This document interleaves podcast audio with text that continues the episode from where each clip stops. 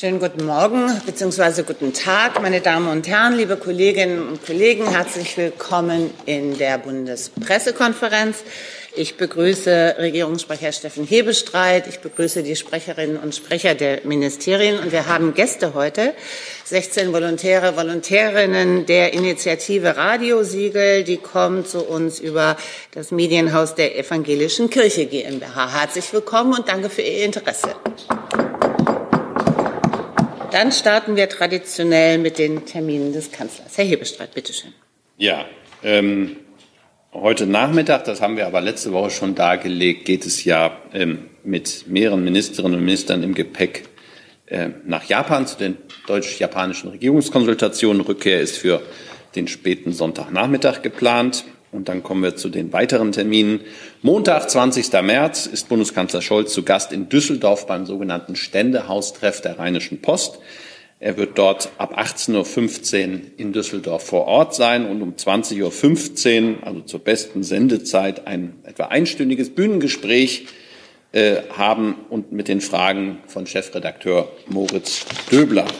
Am Dienstag, 21. März, wird der Bundeskanzler um 17.30 Uhr den neuen Präsidenten der Republik Tschechien, Petra Pavel, im Bundeskanzleramt begrüßen. Es handelt sich natürlich um den Antrittsbesuch des neuen Präsidenten in Berlin. Zuvor ist er bereits bei Bundespräsident Steinmeier zu Gast. Gesprächsthemen werden voraussichtlich die aktuelle sicherheitspolitische Lage in Europa infolge des russischen Angriffskrieges gegen die Ukraine, aber auch weitere internationale, europapolitische und bilaterale Themen sein. Und hier steht auch noch, es wird keine gemeinsame Pressekonferenz geben. Ich mutmaße mal, dass es ähm, aufgrund ähm, der Tatsache ist, dass ein Präsident, äh, ein europäischer Präsident einen Kanzler besucht. Am Mittwoch, 15. März, tagt um 11 Uhr das Kabinett, wie üblich unter Leitung des Bundeskanzlers. Und am Donnerstag, und Freitag, 23. und 24. März, wird der Bundeskanzler am Europäischen Rat in Brüssel teilnehmen. Auch das wissen Sie. Thematisch werden sich die Staats- und Regierungschefinnen und Chefs mit den Themen Wirtschaft, Energie und Ukraine befassen.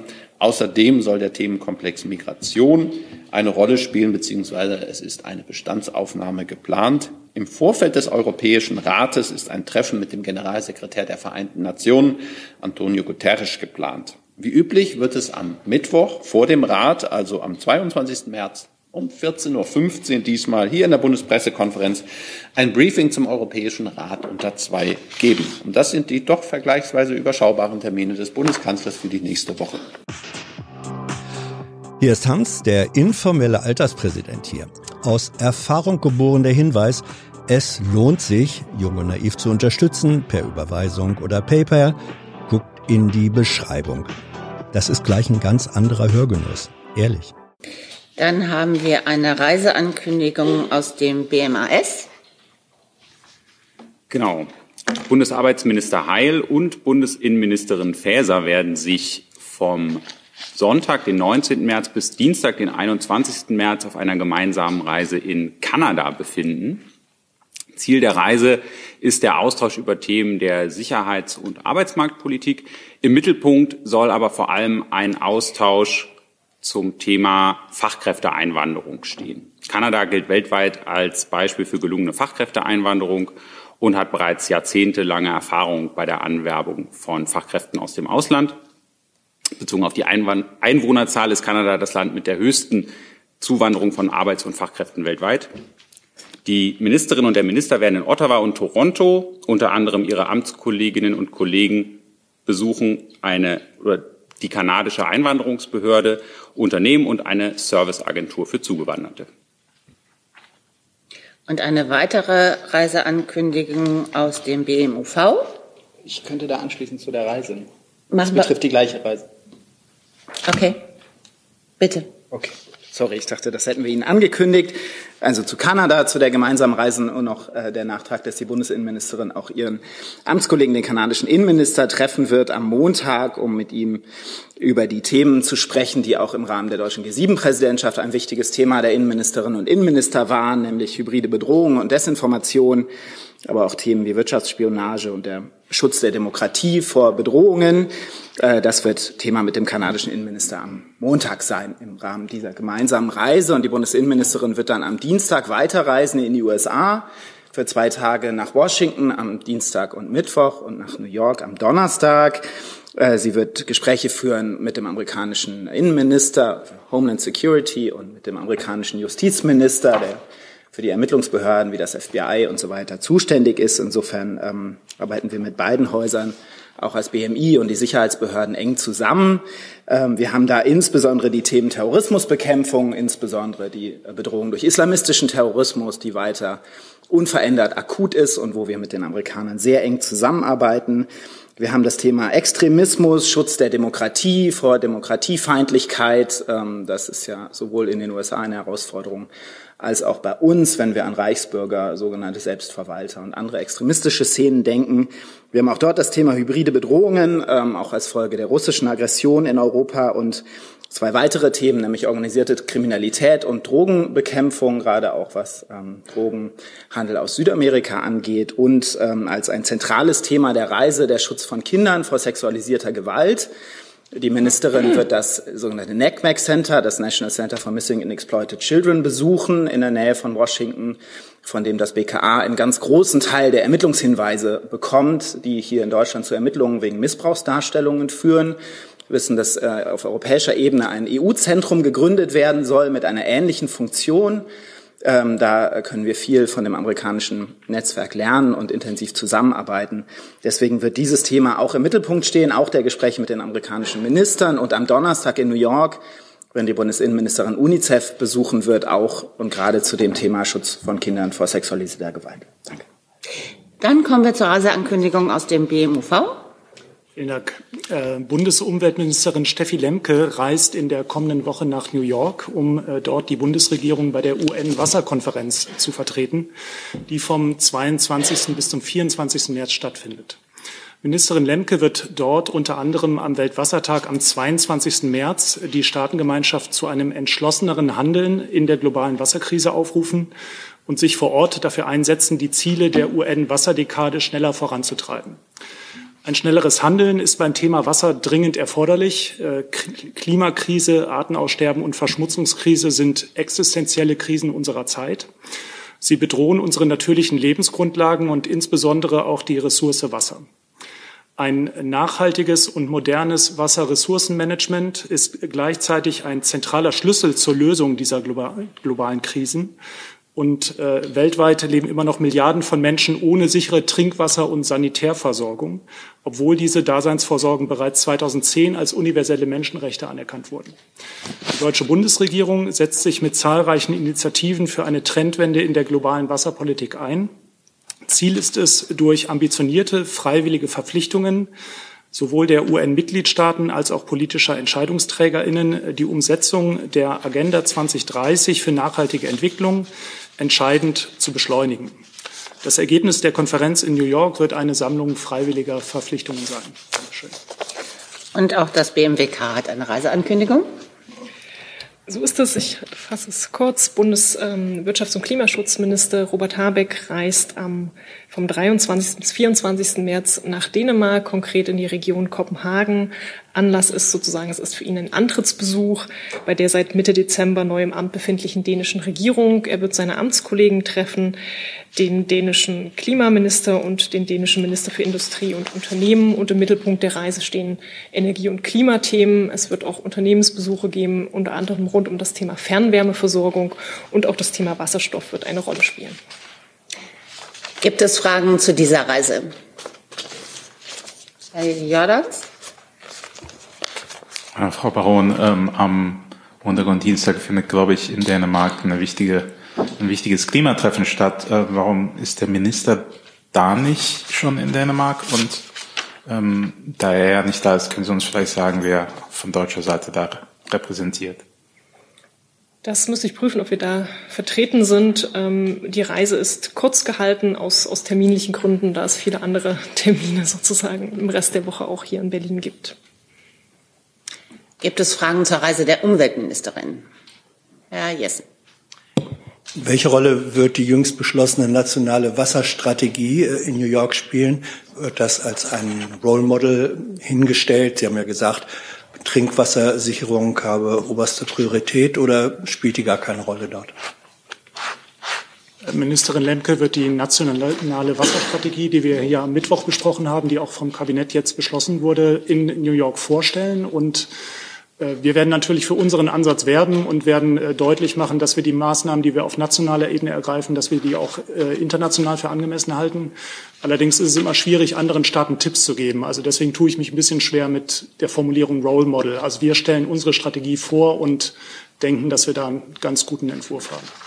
Nachfrage, ähm, wenn aber die deutsche Strategie einen guten Ansatz bietet, warum wurde dann, soweit wir wissen, ähm, die Trinkwasserversorgung als oberste Priorität aus dem finalen Vorschlag gestrichen, nachdem in allen anderen internen Vorschlägen sie alleinige oberste Priorität hatte. Soweit wir wissen, ist es jetzt sozusagen nur noch eine Priorität neben äh, Nahrungsmittel, Landwirtschaft äh, und so weiter. Schwächt das nicht die deutsche Position? Die Frage bezieht sich auf die nationale Wasserstrategie. Da muss man klar sagen, äh, Trinkwasserversorgung hat weiterhin oberste Priorität in Deutschland. Also das ist im äh, Wasserhaushaltsgesetz äh, klar geregelt, dass sozusagen die Versorgung der Bevölkerung mit sauberem Trinkwasser Vorrang hat vor anderen Nutzungen. Gibt es Fragen zur Reise des Arbeitsministers und der Innenministerin? Gibt es Fragen zu den Terminen des Kanzlers? Das ist offensichtlich nicht der Fall. Dann Frau Hunert, bitte. Ähm, zu welchem Thema darf ich dann zuerst? Das dürfen Sie sich aussuchen. ja gut, okay, dann würde ich mal anfangen äh, mit den Kampfjets. Da ähm, haben jetzt Polen und die Slowakei Lieferungen zugesagt, ähm, angekündigt. Einmal einen Hebestreit. Wie würde das denn oder wie verändert das jetzt die deutsche Haltung? Ähm, oder gibt es da eine Veränderung in der Haltung und vielleicht noch an das Verteidigungsministerium? Was sind das für Jets, die aus Polen kommen? Sind die aus NVA-Beständen und hat es da eine Anfrage äh, an Deutschland gegeben? Dankeschön. Ich kann das relativ kurz machen. Ähm, unsere Haltung verändert das gar nicht. Ähm, wir haben ja immer die Haltung gehabt, dass ähm, wir eng abgestimmt international koordiniert handeln, aber auch nicht wollen, dass andere Länder uns Vorschriften machen und genauso halten wir es mit anderen Ländern. Und was das Thema ähm, der konkreten Abgabe angeht, da muss ich Sie an Polen verweisen. Ich kann Ihnen sagen, das hat auch der Minister gestern gesagt, als er die Streitkräftebasis besucht hat, dass uns ähm, keine Informationen über die Berichterstattung hinaus vorliegen. Von daher würde ich Sie bitten, sich an die polnische Seite zu wenden, falls Sie da mehr Details brauchen. Rafina? Ähm, auch an den Hebestreit oder das Verteidigungsministerium. Die Kampfjets, die stammen ja ähm, aus ehemaligen DDR-Beständen. Hat die Bundesregierung diesen Export genehmigt? Ich glaube, die Frage war auch schon, es ist nicht sicher, ob die aus ehemaligen NVA-Beständen stammen. Dann müssten wir aufgrund der NVA-Bleibsklausel eine Genehmigung aussprechen. Es gibt aber auch andere Quellen, die die polnische Luftwaffe versorgt haben mit MiG-29-Flugzeugen. Da uns bislang kein Antrag dazu vorliegt, Stand jetzt, können wir das nicht beurteilen. Das war der Verweis der Kollegin Rutzi ja ähm, in Polen nachzuhören und ähm, dann würden sich die Fragen anschließen. Herr Jadans? Ja, ähm, Frau Rutzi, äh, der Minister schien sehr überrascht zu sein gestern über die Nachricht, äh, dass Polen diese Lieferung plant.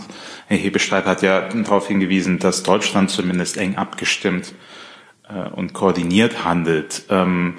Wie bewerten Sie denn das, äh, die Tatsache, dass Polen äh, offensichtlich diese Lieferungen mit Deutschland überhaupt nicht abgestimmt oder koordiniert hat?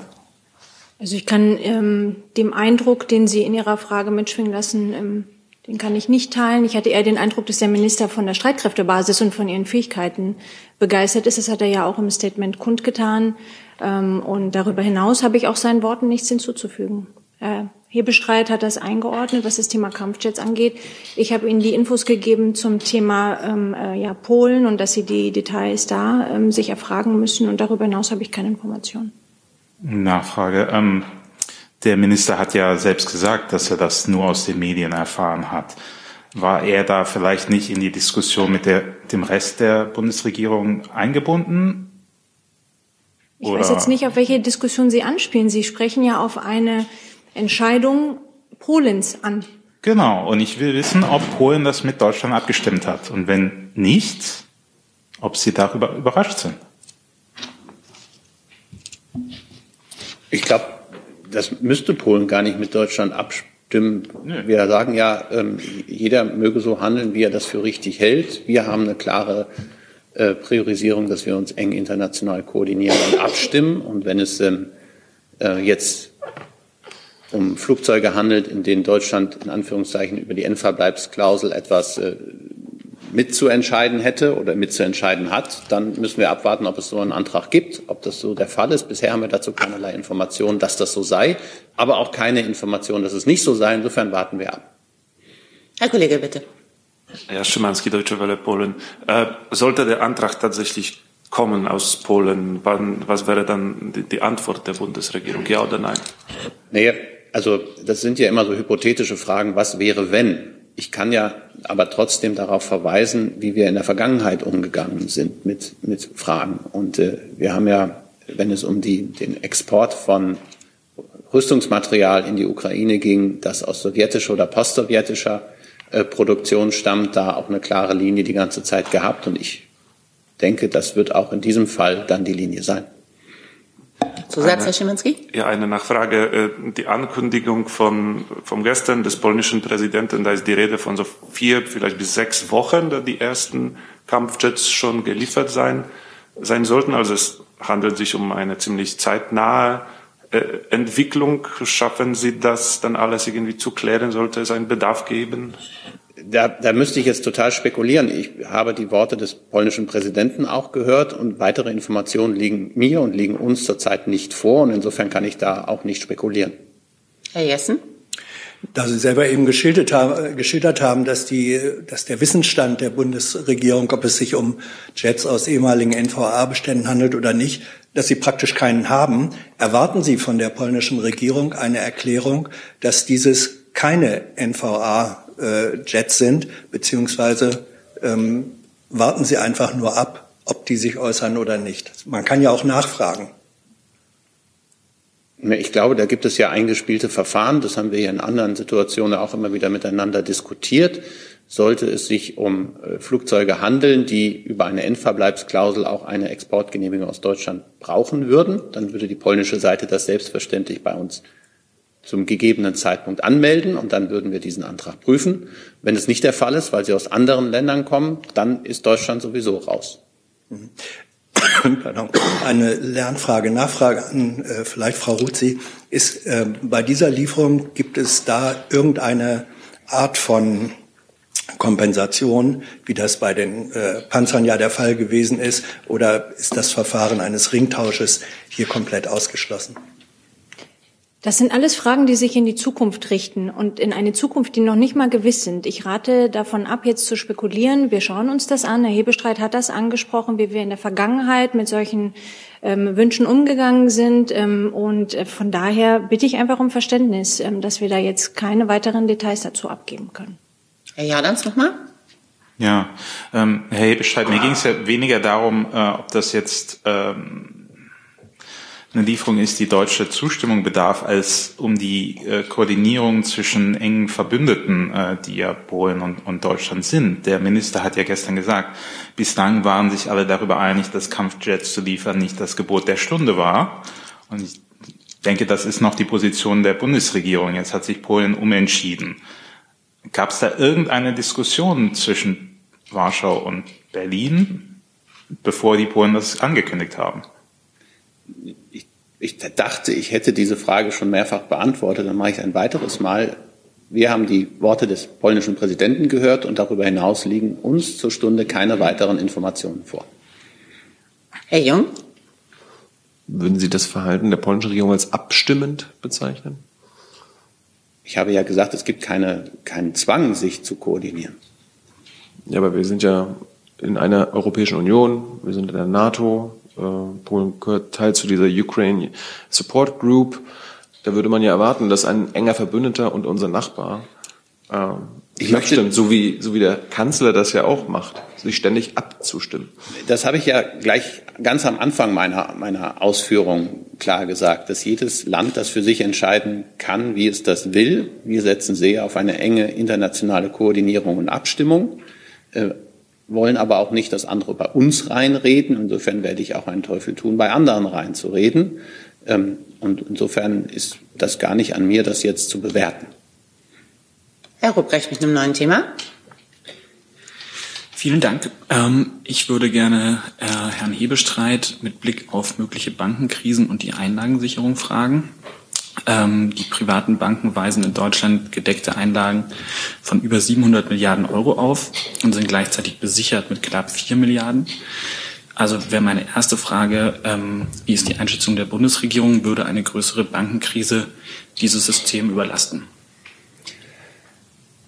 Auch das ist ja wieder eine, ein, ein wunderbares Beispiel. Wir haben ja jetzt mehrere Volontärinnen und Volontäre hier, die unsere Proceedings hier so angucken. Ein wunderbares Beispiel einer völlig hypothetischen Frage, die wir jetzt, je mehr wir uns in die Beantwortung begeben, etwas herbeireden, was überhaupt nicht Sache ist. Deswegen möchte ich mich darauf verlegen, auf die Worte, die der Bundeskanzler heute in meinem Interview mit dem Handelsblatt äh, wiederholt hat, die auch schon Anfang der Woche im, im Kanzleramt gefallen sind, dass ähm, die jetzige Situation nicht vergleichbar ist mit der Finanzkrise, die wir 2008, 2009 erlebt haben.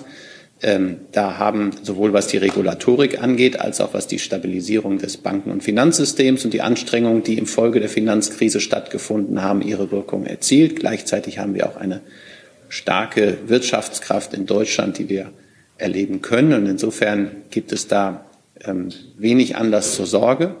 Und er hat auch noch ergänzt, dass die Einlagen der Sparerinnen und Sparer sicher seien. Und das sind die Worte, die, glaube ich, in der jetzigen Situation zentral und wichtig sind. Darüber zu spekulieren in einem Fall, was wäre, wenn, verbietet sich aus meiner Sicht auch deswegen, weil viel Psychologie im Spiel ist. Und ähm, ich weiß, dass Ihr Interesse und mein Interesse da im Augenblick vielleicht etwas gegeneinander laufen, aber ich bleibe da bei meinem Interesse.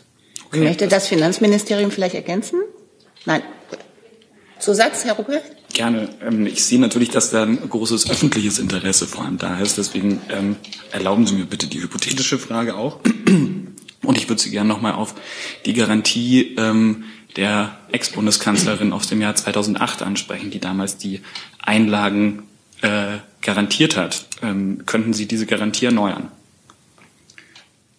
Ich glaube, die Worte, die die Altbundeskanzlerin, damals Bundeskanzlerin, gemeinsam mit dem damaligen Finanzminister Per Steinbrück gewählt hat, sind nahezu die Worte, die der Bundeskanzler in dem Interview mit, ähm, der, äh, mit dem Handelsblatt gestern gewählt hat. Und insofern stehen die für sich. Aber noch einmal, ähm, ich habe völliges Verständnis für jede Frage und auch jede hypothetische Frage. Ich warne nur davor, ähm, jetzt etwas herbeizureden oder eine Besorgnis zu erzeugen, die, äh, für die es keinen Anlass gibt. Sekunde. So. Danke sehr. Ich will ehrlich gesagt das Gegenteil davon. Also wenn wir Sicherheit damit erzeugen können, ist das ja auch toll. Herr Steinbrück hat damals gesagt, ähm, dass die Sparer in Deutschland nicht befürchten müssen, einen Euro ihrer Einlagen zu verlieren. Würden Sie sich dem auch heute noch anschließen? Deswegen habe ich ja darauf verwiesen, was der Bundeskanzler gesagt hat und werde mir garantiert keine anderen Zitate unterschieben lassen. Das haben Sie auch nicht getan. Sie haben ja klar darauf äh, Bezug genommen. Ich habe gesagt, was die Bundeskanzlerin damals gesagt hat, dass die Einlagen der Sparerinnen und Sparer sicher seien, ist das, was der Bundeskanzler im Handelsblatt, und dann höre ich auch auf mit dem Werbeblatt für, äh, Werbeblock für dieses Blatt, ähm, in der aktuellen Ausgabe sagt. Frau Kunert mit einem neuen Thema. Ähm, ja, es geht um den Neubau des Kanzleramts. Ähm, da wäre die Frage einmal an Sie, Herr Hebestreit. Was sagen Sie denn zu dem Vorschlag von Herrn Lindner, darauf vielleicht zu verzichten? Ist das eine gute Idee? Und ans BMF. Ähm, Sie planen ja auch einen teuren Neubau. Ähm, warum wird da nicht an den eigenen Neubau rangegangen und da gespart an dieser Stelle? Also ich habe, habe auch ähm, die Fernsehsendung ähm, am Mittwoch gesehen, in der Herr der Bundesminister Lindner bei Frau Maischberger gewesen ist. Ähm, darüber hinaus liegen mir keine weiteren Informationen dazu vor. Es gibt da eine klare Beschlusslage, die auch ähm, im September vom Bundesministerium der Finanzen ergangen ist. Ähm, die notwendigen Haushaltsmittel sind im Haushaltsplan eingestellt. Die Vorbaumaßnahmen haben bereits begonnen. Diejenigen, die häufiger im Bundeskanzleramt sind, haben sich davon sicherlich auch schon überzeugt. Und insofern ähm, habe ich da keinen veränderten Stand über das, wenn Sie mir diese Frage vor ein oder zwei Wochen gestellt hätten. Aber wäre es, Nachfrage kurz, wäre es nicht sinnvoll, wenigstens drüber nachzudenken, darauf vielleicht zu verzichten? Ähm, das würde ja unterstellen, dass man vorher nicht darüber nachgedacht hat. Ähm, und da man da sehr gründlich darüber nachgedacht hat, das sind Planungen, die seit vielen Jahren laufen und immer wieder überprüft worden sind, und ähm, jetzt gerade im vergangenen September entschieden worden sind, letztendlich. Ähm, insofern glaube ich, ähm, ist das wohl erwogen worden. Das Finanzministerium war noch gefragt. Genau, ähm, ich kann noch mal darauf hinweisen, der Minister hat, hat sich ja, wie Sie gesagt haben, geäußert und er hat darauf hingewiesen, dass ähm, die Vorhaben auf, mit Blick auf ihre Sinnhaftigkeit und Wirtschaftlichkeit auf den Prüfstand gestellt werden müssen, also überprüft werden müssen und der Staat hier mit positivem Beispiel vorangehen solle. Dies umfasst natürlich auch die Vorhaben des BMF. Auf noch mit einem neuen Thema. Äh, das geht an Herrn Hebestreit. Äh, Frau Stark-Watzinger wird ja am Montag nach Taiwan reisen. Ähm, welches Ziel wird mit dieser ersten deutschen Ministerreise seit 26 Jahren verfolgt? Da habe ich die schöne Situation, dass ich das an den Sprecher oder die Sprecherin der zuständigen Ministerin übergeben kann. Es ist ein Sprecher heute, Entschuldigung.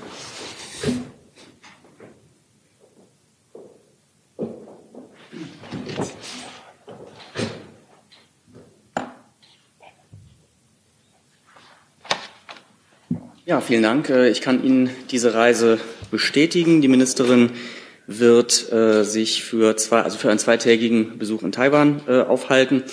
Ziel der Reise ist, die Kooperation mit Taiwan in Wissenschaft, Forschung und Bildung zu stärken und auszubauen. Taiwan ist ein Hochtechnologiestandort und insbesondere in der Entwicklung und Produktion von Halbleitern weltweit führend. Das ist auch einer der Schwerpunkte. Ähm, also Schwerpunkt der Reise ist der Austausch zur verstärkten Kooperation in vor allen Dingen drei Bereichen.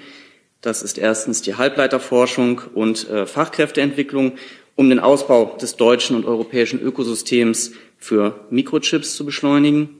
Zweitens geht es auch um grünen Wasserstoff, um als führende Industrieländer gemeinsam die Forschung zur industriellen Nutzung und äh, weltweite Lieferketten voranzutreiben und drittens Batterieforschung, um die bestehende Kooperation auszubauen. Zusatz? Ja, eine Nachfrage. Ähm, Jetzt, jetzt haben Sie schön, sind Sie schön auf die ganzen inhaltlichen Sachen eingegangen, aber Taiwan hat ja durchaus auch eine politische Bedeutung, gerade mit Blick auf China. Ähm, ist das Teil einer bestimmten, einer bestimmten Politik in dem Bereich? Was sind die Ziele in dem Bereich? Und haben Sie Sorge, dass es vielleicht äh, aus China eine Reaktion auf diesen Besuch geben könnte? Also ich darf vielleicht nochmal ähm, darauf hinweisen, dass es sich um einen Fachbesuch, also auf einen, einen, einen Besuch auf äh, Fachministerebene handelt, äh, der genau die Ziele hat, die ich gerade genannt habe und ähm, was die, ähm, die äh, China-Strategie angeht, die wir ja in der Bundesregierung gerade entwerfen, würde ich gerne ans Auswärtige Amt abgeben. Ja, ich kann gerne ergänzen, Ihre Frage zielt ja ab sozusagen auf unsere Beziehungen zu äh, Taiwan. Und ähm, es ist ja so, dass wir unterhalb der Schwelle der völkerrechtlichen Anerkennung äh, enge und gute Beziehungen zu Taiwan unterhalten in vielen Bereichen, insbesondere in Bereichen Wirtschaft, Kultur, Bildung, Wissenschaft und Forschung. Äh, Taiwan ist eine Demokratie und ein wichtiger Handels- und Investitionspartner Deutschlands. Und insofern sind regelmäßige Austausche und eben auch ein äh, gegenseitiger Besuch äh, von zuständigen Ministern ähm, völlig äh, normal und im Übrigen auch im Einklang mit unserer Ein-China-Politik, äh, zu der wir hier ja auch schon öfter ausgeführt haben und die sich ja auch nicht geändert hat. Wir machen jetzt noch mal weiter. Ich nehme Sie gerne noch mal auf die Liste mit äh, Herrn Jung zu diesem Thema. Herr Kleinemas, unterstützt denn die Bildungsministerin den Souveränitätsanspruch Taiwans? Ich glaube, das ist keine Frage, die Sie an das Bundesforschungsministerium jetzt äh, stellen können. Das ist, glaube ich, jetzt nicht relevant. Es handelt sich um einen Besuch auf Fachebene, der genau die Ziele hat, die ich eben genannt habe. Ja, das ist schon relevant, wenn Sie jetzt die Antwort nicht geben, weil Herr Wagner hat ja gerade auf die Ein-China-Politik verwiesen. Also müssten, wäre die Antwort ja eigentlich nein. Und zweitens wird die Ministerin ja vor Ort hundertprozentig damit konfrontiert werden. Ähm, Taiwan möchte souverän sein. Es gibt eine Haltung der Bundesregierung zum Thema Taiwan. Die habe ich nicht, äh, also die unterstützt selbstverständlich die Ministerin. Und äh, dazu hat das Auswärtige Amt gerade ausgeführt. Und ansonsten hat die Reise genau die Ziele, die ich eben genannt habe. Herr Jordans dazu? Hat sich erledigt. Dann Frau Kollegin. Bitte schön. Ähm, Ja, Sabine Dahlhausen von der japanischen Nachrichtenagentur Kyodo News in Berlin. Ähm, gibt es einen besonderen Grund, warum die äh, Bildungsministerin ausgerechnet jetzt nach äh, Taiwan äh, fährt? Und ähm, wird das nicht vielleicht doch in den Augen Chinas eine Brüskierung darstellen können, dass nach so langer Zeit wieder ein Bundesminister nach Taiwan reist? Ich kann nicht für die chinesische Regierung sprechen. Ich habe die Gründe und die Ziele der Reise genannt und das steht. Frau Fehnow nochmal? Das wäre nochmal an Herrn Wagner. Ähm, Sie haben gesagt, es ist jetzt ja nichts Neues, dass Sie in Austausch stehen, aber es ist die erste Reise seit 26 Jahren von einem von einer deutschen Ministerin. Deshalb schon nochmal die Nachfrage, ob es dafür einen konkreten Grund gibt, warum das jetzt passiert. Also ich betone gern nochmal, dass Deutschland wie ja auch die europäischen Partner äh, seit langem eine Ein-China-Politik verfolgen und ähm, die unser sozusagen unser Verhältnis zu Taiwan, unsere Beziehung zu Taiwan ähm, bestimmt. Und der aktuelle Besuch ist dazu kein Widerspruch, ganz im Gegenteil, es ist, äh, steht äh, voll im Einklang mit dieser Praxis. Herr Ratz dazu? Ja, Herr Hebestreit, mich würde schon nochmal äh, interessieren, wie der Kanzler zu der Reise steht und inwieweit es vielleicht doch Befürchtungen gibt äh, mit Blick auf die Ukraine, wo die, wo die chinesische Regierung jetzt so ein bisschen in die Vermittlerrolle äh, einrückt. Sie wissen, Herr Xi wird wohl nach äh, Moskau bzw. Herrn Putin treffen nächste Woche. Inwieweit dann so eine Reise nach Taiwan, äh, Taiwan eventuell kontraproduktiv sein könnte? Ich würde jetzt eine solche Reise nicht in diesen Kontext rücken, Herr Rats. Ähm, wir haben, der Sprecher des Außenamtes hat klar unsere Haltung, ist die Haltung der gesamten Bundesregierung, auch der Europäischen Union, was die Ein-China-Politik angeht, klar umrissen. Wir stehen auch in regelmäßigen und engen Kontakt mit China und der chinesischen Führung. Und ähm, das ist unsere Politik und so muss man das sehen, dass die Bildungs- und Forschungsministerin jetzt einen Besuch in, in äh, Taiwan macht, ähm, ist da etwas, was unsere Haltung in keinster Weise irgendwie ähm, in Frage stellt. Frau Kollegin, auch dazu? Ja, Agi Kantro von Bloomberg. Ich wollte kurz fragen, ähm, Herr Kleinemaß, ähm, während des Besuchs wird die Ministerin äh, Vertreter oder Vertreterin von TSMC treffen? Da muss ich ehrlich gesagt passen, gerade. Das muss ich nachreichen. Dann Herr Ruprecht mit einem neuen Thema. Bitte? Ach so. Ich dachte, es hätte sich erledigt, Herr Jessen. Nee, hatte es nicht. Ähm, Lernfrage. Üblicherweise werden Ministerreisen von äh, Diplo deutschen diplomatischen Vertretungen vor Ort vorbereitet, begleitet. Ähm, es gibt ja äh, keine Botschaft äh, in Taiwan. Erschwert das die Durchführung der Reise oder wie wird die organisatorisch, diplomatisch, politisch betreut? Ich weiß nicht, ob das Auswärtige Amt oder das betroffene Ressort da am ehesten Auskunft geben kann? Also ich kann für das Auswärtige Amt natürlich sagen, dass wir vorab Kenntnis von den Reiseplänen hatten und da natürlich auch beraten und unterstützen, wie das ähm, äh, bei allen Auslandsreisen äh, der Ressorts ja auch äh, üblich ist. Ja, die Frage ist, wer kümmert sich vor Ort? Ich äh, reiche gern nochmal die konkreten Details äh, nach. Danke. Herr Jessen. Dann Herr Ruprecht mit einem neuen Thema. Danke sehr. Ich würde gerne vom BMWK wissen, ob man mittlerweile schon beziffern kann, in welchem Umfang äh, die, die Maßnahmen aus dem Gebäudeenergiegesetz gefördert werden sollen. Wie Sie wissen, wir haben das Thema hier schon mehrmals, sind es parallele Beratungen. Wir beraten gerade den Gesetzentwurf für ein neues Gebäudeenergiegesetz im Ressortkreis. Das ist ja ein Entwurf, den gemeinsam das Bundesbauministerium und das Bundeswirtschaftsministerium vorgelegt haben. Da laufen die Ressortberatungen und parallel beraten wir, wie man eine, eine Förderung ähm, ausgestalten kann. Es gibt das System der Bundesförderung für effiziente Gebäude. Da ist ja schon jetzt Sanierungsmaßnahmen förderfähig. Klar ist aber auch, dass ein, ein neues Gebäudeenergiegesetz und eine Förderung zusammenpassen müssen und deswegen wird es parallel beraten, damit eben eine soziale Abfederung möglich ist. Aber das sind eben parallele Beratungen, die parallel zum Gesetzentwurf ähm, stattfinden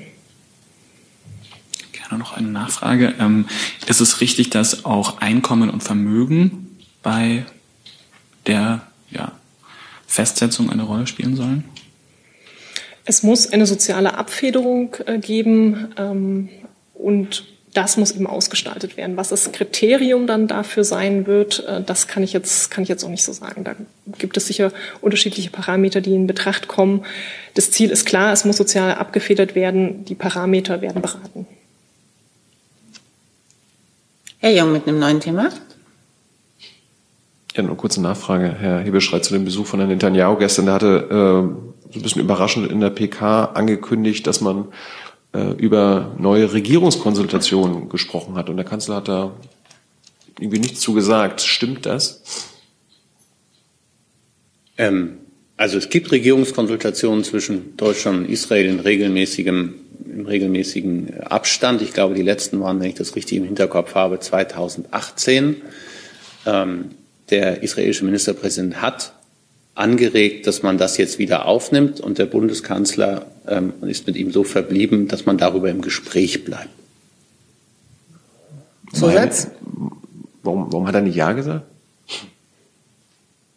Ich meine, das war ja, wie gesagt, früher war das ja was Regelmäßiges. Hat das jetzt mit der aktuellen Zusammensetzung des Kabinetts in, in Darüber kann ich jetzt nicht spekulieren, weil ich mit ihm darüber auch nicht gesprochen habe. Ähm, klar ist, dass ähm, solche Regierungskonsultationen immer einen gewissen Aufwand erfordern, auch in den Vorbereitungen. Es sind viele Häuser, die damit involviert sind und insofern ähm, ist es immer klug, sich vorher eng miteinander abzusprechen, bevor man solche Zusagen machen kann. Grundsätzlich, und das hat ja der Besuch gestern auch gezeigt, ähm, ist das deutsch-israelische Verhältnis so gut, dass man auch kritische Themen offen miteinander besprechen kann. Hey Leute, diese Folge wird diesmal präsentiert von unserem Partner, äh, äh, Partnern, der Junge Naiv Crowd. Tausende Menschen, die uns jeden Monat mit Geldgeschenken beglücken. Danke dafür und jetzt geht's weiter. Frau Buckmeier mit einem neuen Thema. Ja, eine Frage an Herrn Hebestreit noch zum neuen Generalinspekteur, der ja heute ins Amt eingeführt wird äh, mit militärischen Ehren. Würden Sie sagen, dass seine Rolle äh, bei der Corona, bei der Bekämpfung der Corona-Pandemie ihn ja vorbereitet hat auf sein neues, mit Sicherheit nicht einfaches Amt? Wie würden Sie sozusagen ihn beschreiben, was ihn befähigt? Ui, da habe ich jetzt gar keinen Sprechzettel vorliegen, Frau Bruckmeier. Ähm, ich glaube, was ihn vorbereitet hat auf dieses Amt, ist eine lange und sehr erfolgreiche Karriere in der Bundeswehr. Ähm, und der, ähm, der Corona-Krisenstab war ja nur ein kleiner Teil einer, einer ansonsten ähm, lang auch äh, ja, viele Stationen umfassenden Laufbahn. Ähm, ich glaube, es ist eine gute Wahl. Der Bundeskanzler hat äh, das sehr begrüßt, als Herr Pistorius, also Minister Pistorius ihn darüber in Kenntnis gesetzt hat. Ähm, und genauso hat der Bundeskanzler ähm, den scheidenden Generalinspekteur Zorn geschätzt und ähm, ihm auch seine Glückwünsche ausgesprochen für die geleistete Arbeit. Und jetzt geht es mit äh, General Breuer weiter. Ich habe jetzt keine weiteren Wortmeldungen notiert. Dann sage ich Dankeschön für diesen Freitagmittag. Das klang fast verwundert. I'm thinking